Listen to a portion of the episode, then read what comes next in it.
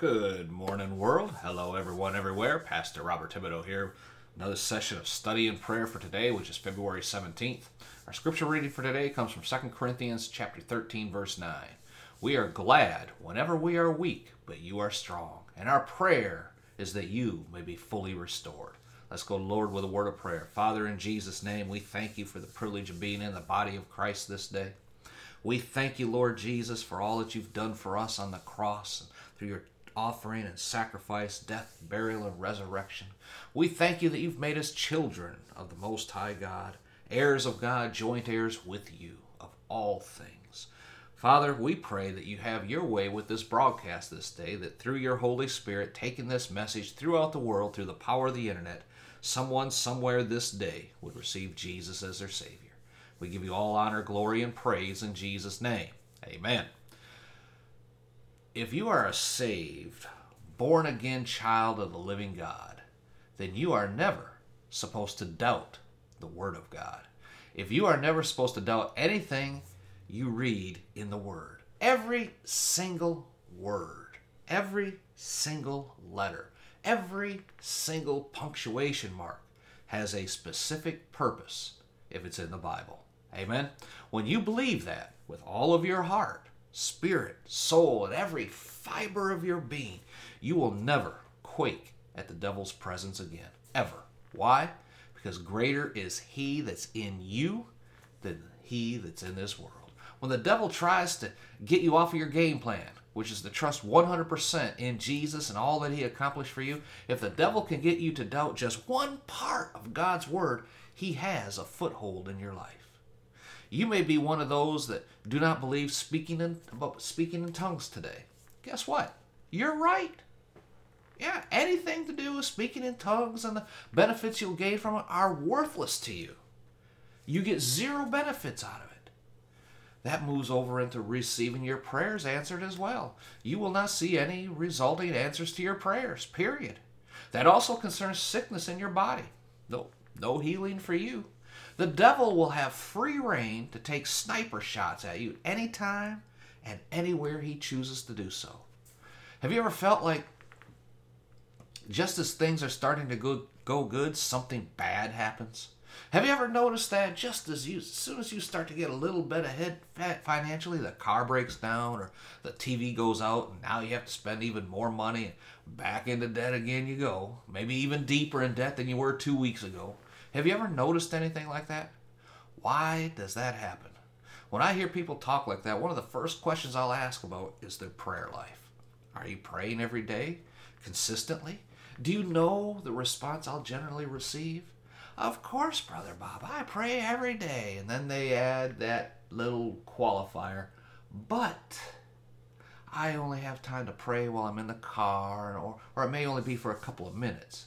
And as bad as that is, it will still work if that's all the time you truly have.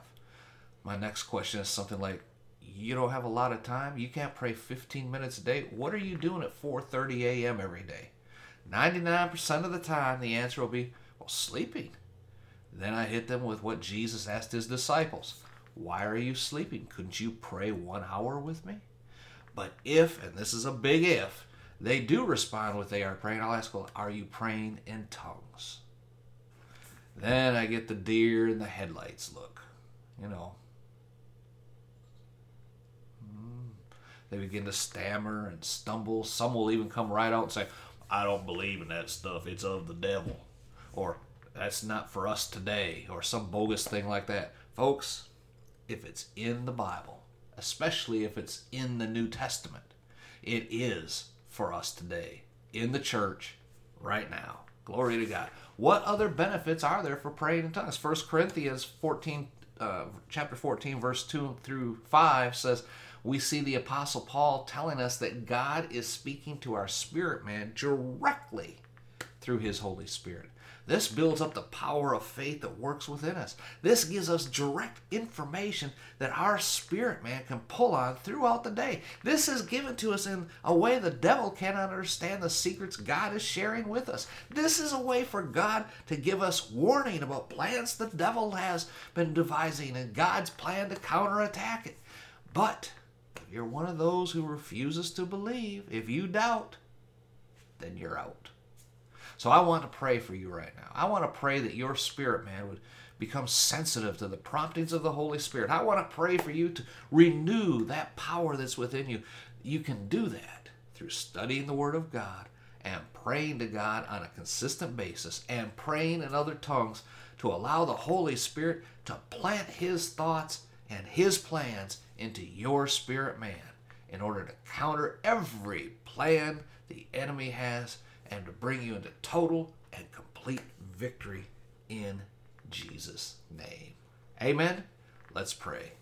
Father, in the name of Jesus, if there's someone listening to the sound of my voice this day through video, through recordings, through the podcast, anywhere in the world, Lord, I pray your Holy Spirit has touched their heart this day.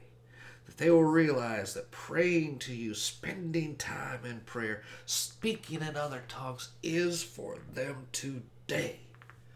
To guide them, lead them, direct them, protect them, provide for them here in this earth, right now, in this day and time in which we live.